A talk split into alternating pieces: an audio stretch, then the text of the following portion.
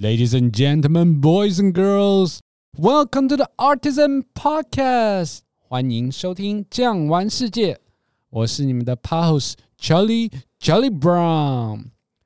今天跟我们一起去克斯蒙旅行吧。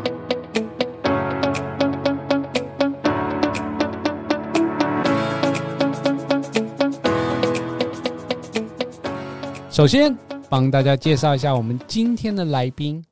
就是我们最爱巴尔干和最爱捷克的米娅。Hello，大家好。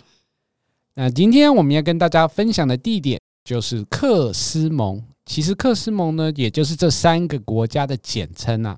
克就是所谓的克罗埃西亚 （Croatia），斯就是斯洛维尼亚 （Slovenia），蒙就是所谓的蒙地内哥罗 （Montenegro），或者是也可以简称为黑山共和国。那这几个国家的名称呢，如果是喜爱旅游的人呢，一定不会陌生。但还是请米娅帮我们介绍一下它实际的地理位置吧。好的，克斯蒙哦，这三个国家呢，位于欧洲的巴尔干半岛上的西半部，隔着呢亚得里亚海，对面就是意大利了。我们常说的克斯蒙，其实是因为语顺的关系哦。那这三个国家呢，由北往南是斯洛维尼亚、克罗埃西亚、蒙地内格罗。最北边的斯洛维尼亚，西边呢与意大利相连，北边呢是奥地利，东北边是匈牙利，南边呢就是我们的克罗埃西亚，其实就是在我们熟悉的东欧国家正下方。诶，可是我刚刚有听到你说了这个巴尔干。可是巴尔干在我的印象当中就是以前的南斯拉夫喽。没错，但不是整个巴尔干半岛都是南斯拉夫哦。南斯拉夫从一九九一年到二零零八年陆续解体后，分裂成了现在的斯洛维尼亚、克罗埃西亚、塞尔维亚、波斯尼亚与黑塞哥维纳，简称就是我们的波黑或波斯尼亚。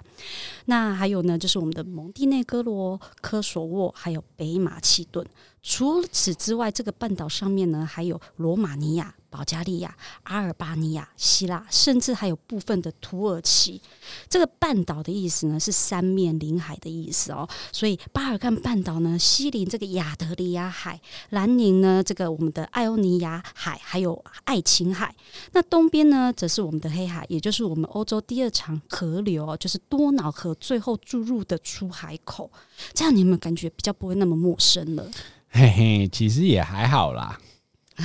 那我用这个比较现代的一个话题哦，跟大家来介绍一下哈。我们讲电影好了，你有没有看过《零零七：詹姆士庞德》？应该大家都一定有听过跟看过吧？这系列的电影呢，常常是在全球最美丽的景点拍摄。其中呢，《皇家夜总会》这一部呢，部分的镜头就是在蒙地内哥罗。诶，可是之前在捷克也有介绍到皇家夜总会在捷克的卡洛维瓦利这个地方拍摄，所以我一直以为是在捷克拍摄的呢。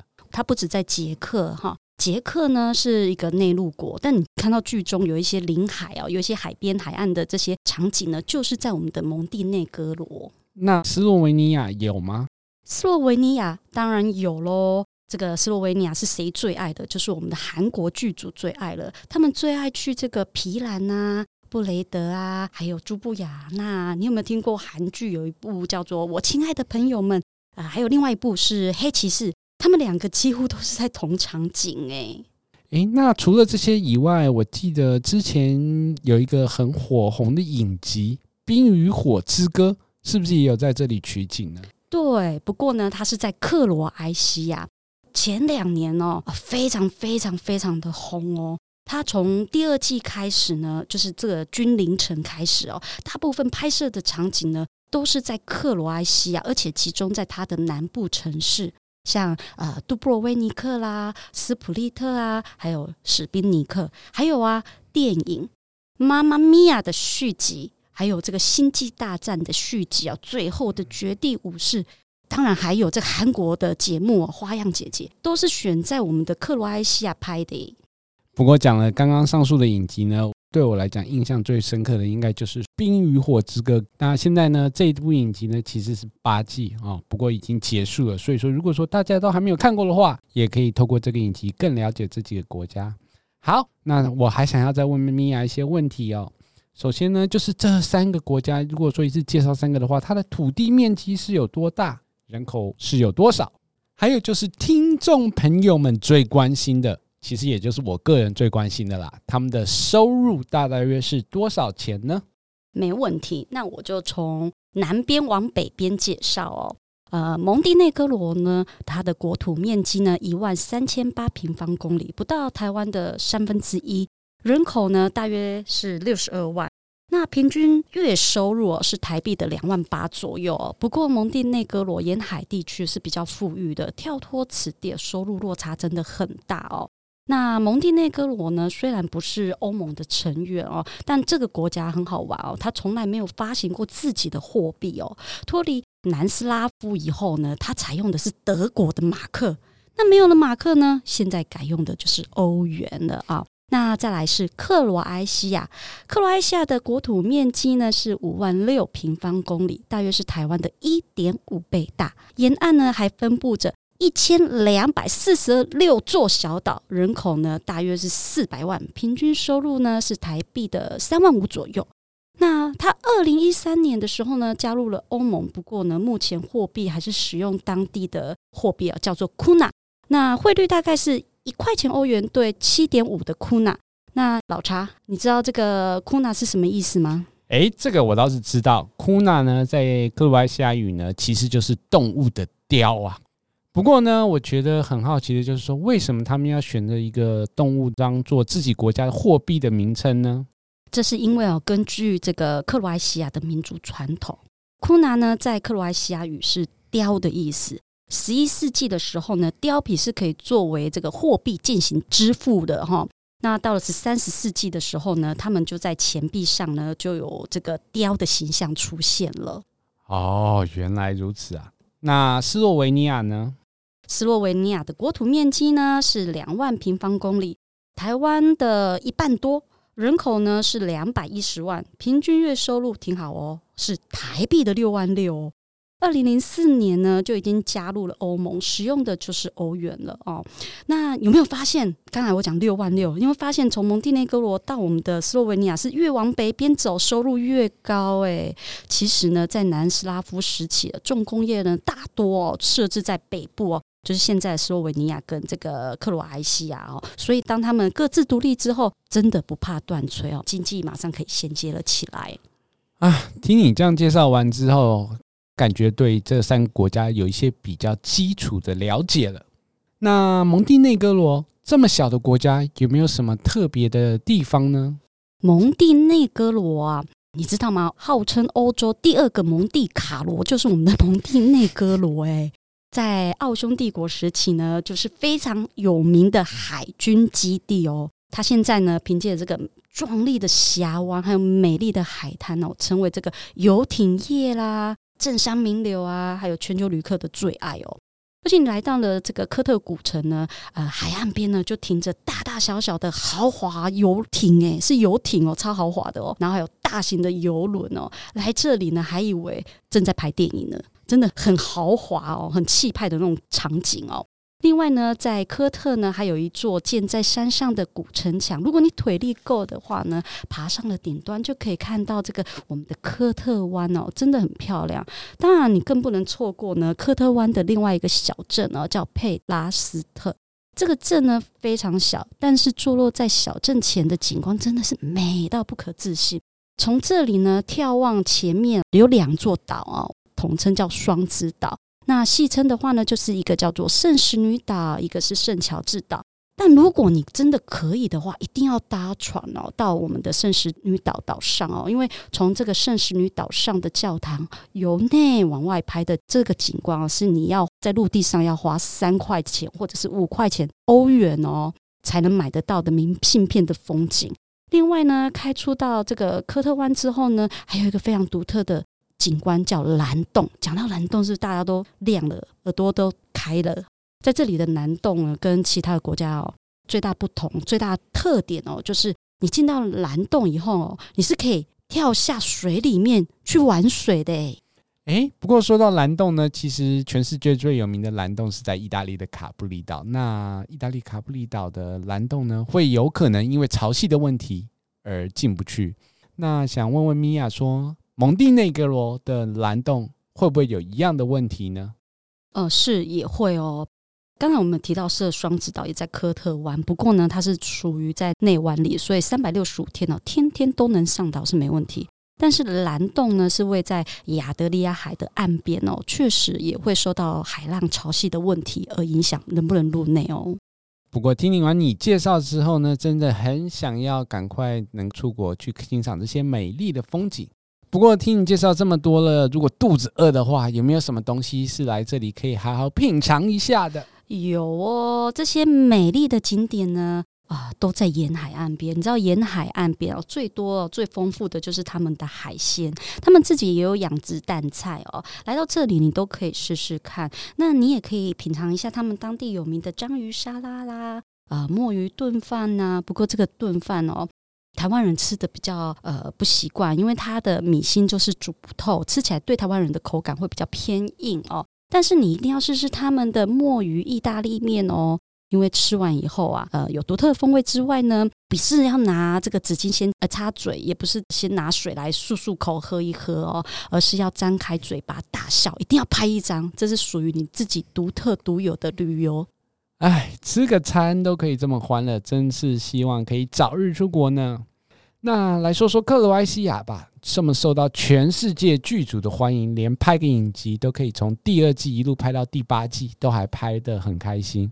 这个国家到底有什么魅力可以吸引全世界的观光客呢？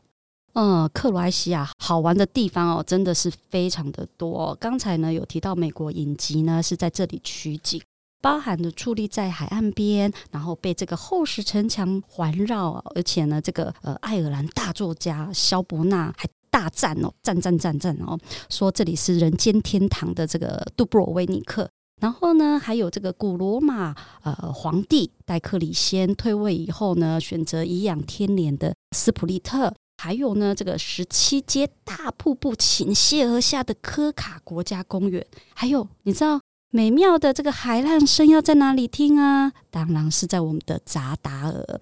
还有呢，几十年前，这个南投啊，民宿业者将克罗埃西亚一处绝美的风景作为网页的广告。这里在哪里？就是十六湖国家公园。还有另一个会让你时空错乱，以为来到威尼斯彩色岛的罗温尼。那说到十六湖国家公园，真的是因为有十六个湖泊，所以才叫这个名字吗？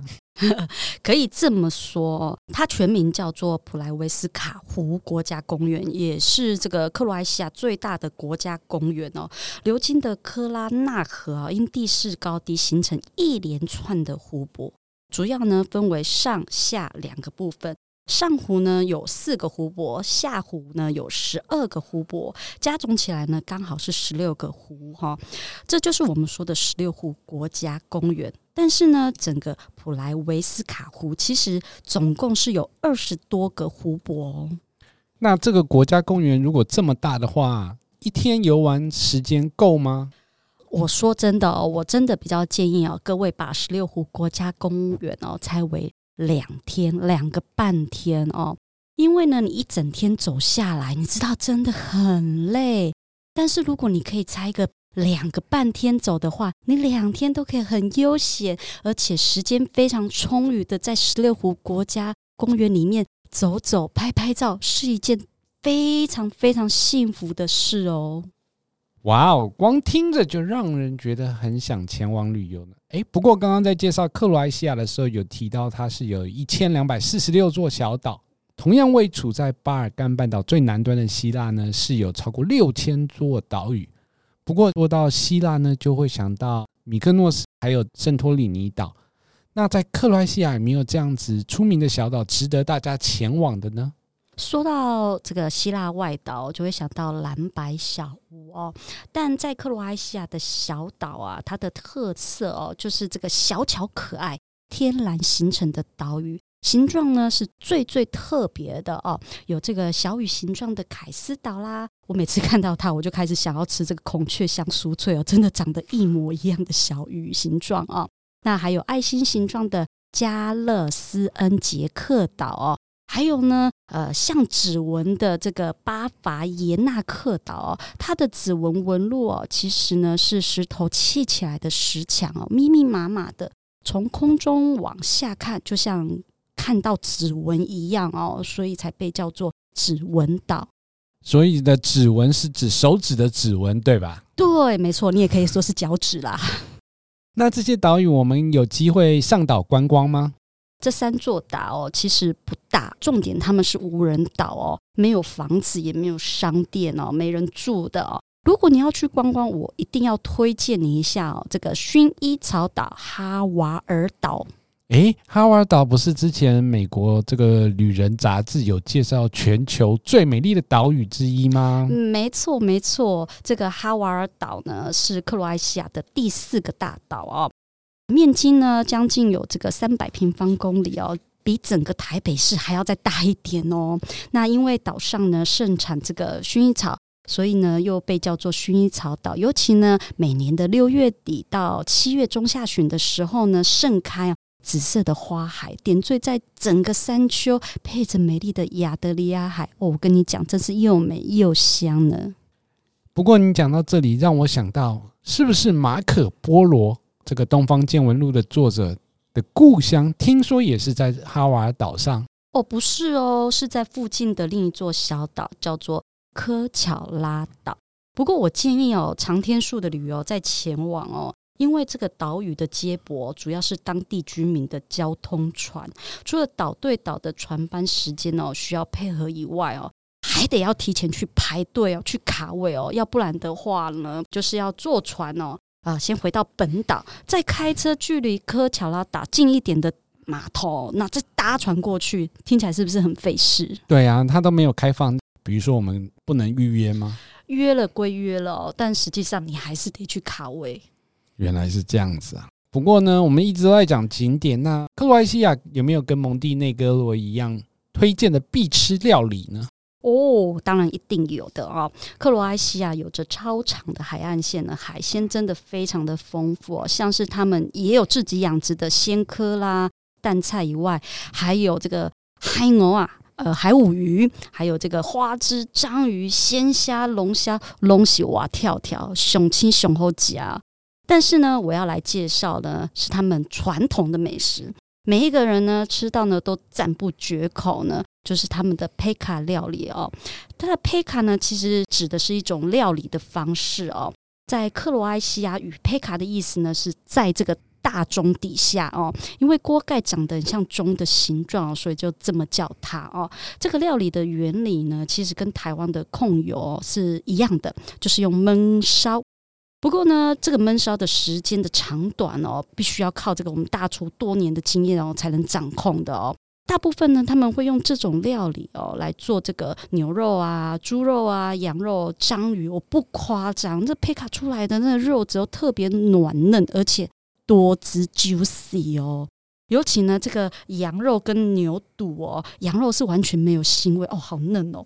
然后这个牛肚哦，要讲一下，吞个口水，不好意思哦，太好吃了哈，想到就觉得口水要流下来了。对啊，听你这样子讲的，我肚子都饿了。真的，你知道牛肚是小牛肉。它是白肉，你知道白肉一定要煮得很熟，不然不能吃的哦。但你知道一熟的时候，通常就是硬啊、柴啊。但透过这个胚卡的时候呢，你把肉那个放到嘴里，你知道内心就开始转圈撒花，立马就开始演起食神。哇，也太好吃了吧！真的啦，我不是演的啦哈。还有呢，在北部的地区呢，有一个是伊斯特里亚半岛哦，他们还有产松露哦。热腾腾的这个转石面上面撒上片片的松露片哦，各位，然后再来一个松露冰淇淋，呜、哦，真的很过瘾。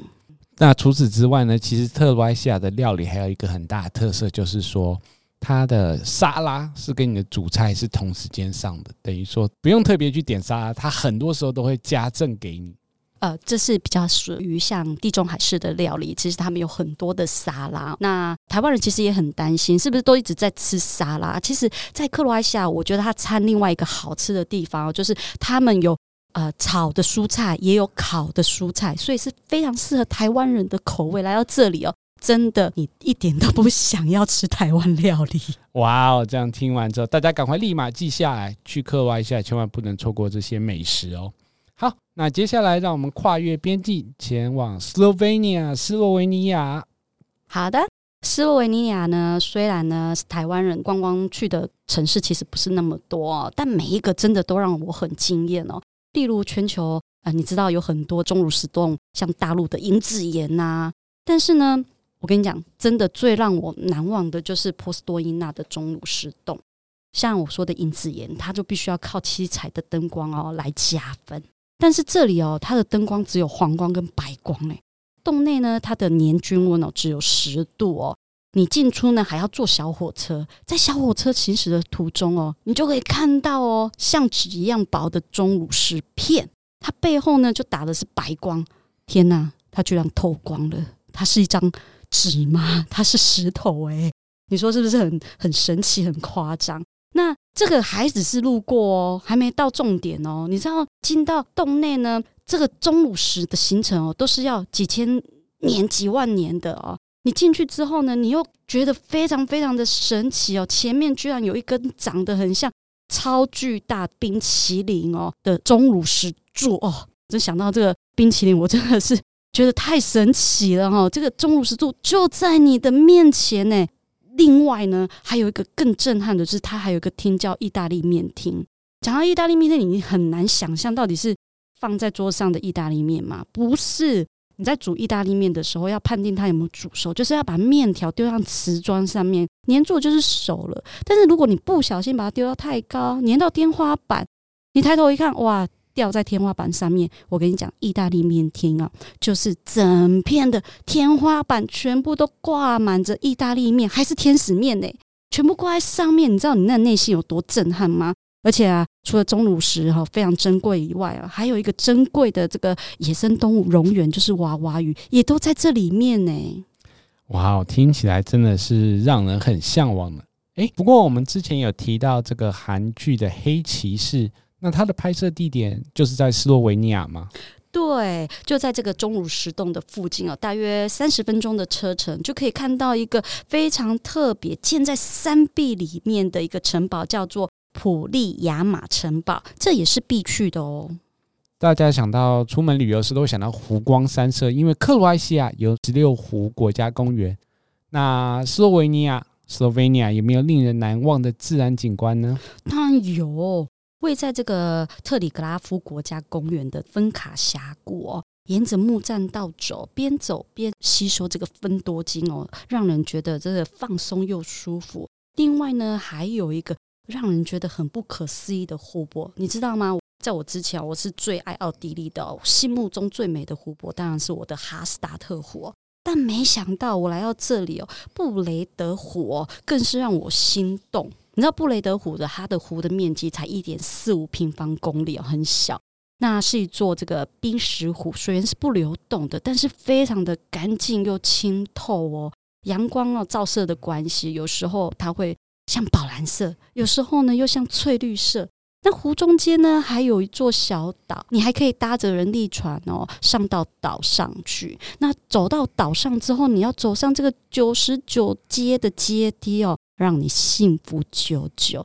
那湖旁边呢还有一座城堡，你登上城堡，美丽的湖泊就在你眼前。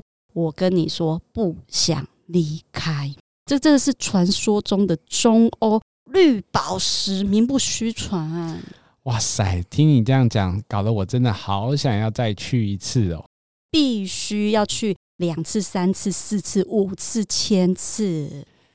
讲完景点之后呢，我的肚子又饿了。Slovenia 有没有什么必吃的美食呢？哦，我一定要来推荐一下布雷德出产的一个很特别的蛋糕，叫布雷德蛋糕。不过你知道吗？其实这个布雷德蛋糕呢，它是来自于匈牙利哦。来到这里之后呢，配方呢有稍微被调整了一下。它呢选用的是当地新鲜的食材，完全不加任何的添加剂哦。用这个鲜奶油代替这个一般的蛋奶，做出一个很软很轻的蛋糕哦。而且呢，据说他们还有一个黄金七七七的比例，就是底层的酥皮呢，在静置前要折七次。卡士达酱要煮七分钟，每一块蛋糕呢，都要依照这个长七公分、宽七公分去裁切才可以哦。有机会的话，大家一定要去吃吃看啦！啊，那我下次带团去的时候，一定要带把尺来量量。啊嗯，老茶，你知道手机有个 app 叫做量距离这个东西吗？你不用太迟 好吗？哎呦，哎，那我下次一定要去下载。好，那想问问说，如果说出门游玩的话，难免会想要带一些伴手礼给在家的亲朋好友。那这里有没有什么推荐的伴手礼可以介绍给大家呢？有，克罗埃西亚呢盛产水果啊，五月底六月初就有很多的樱桃啊，新鲜的东西我们没办法带回来哦，可以买一下呢。呃，当地最有名的品牌叫 Class，它的一个樱桃巧克力真的好好吃哦。那还有这个无花果果干啊，也很受台湾的欢迎哦。另外呢，在当地还有盛产这个啊薰衣草，所以它的香包啊、精油啊也很不错。另外，在伊斯特利亚半岛呢，有产松露。好，你可以这个松露罐头、松露片、松露酱等等哦。尤其呢，呃，你在往南边走的时候，有一个叫杜布罗威尼克，就是我们刚才的人间天堂这座城市里面有一个圣方济修道院，里面最有名的就是它的手工有机保养品哦，大家也非常抢哦。另外还有还有还有，就是可以去买领带，因为哦，这个领带呢，就是克罗埃西亚人发明的。好啊，听完以后真的是觉得收获满满。好了，那谢谢米娅带来这么多有用的资讯。如果你喜欢今天的节目，别忘了订阅、给五星好评，也欢迎到各大平台留言。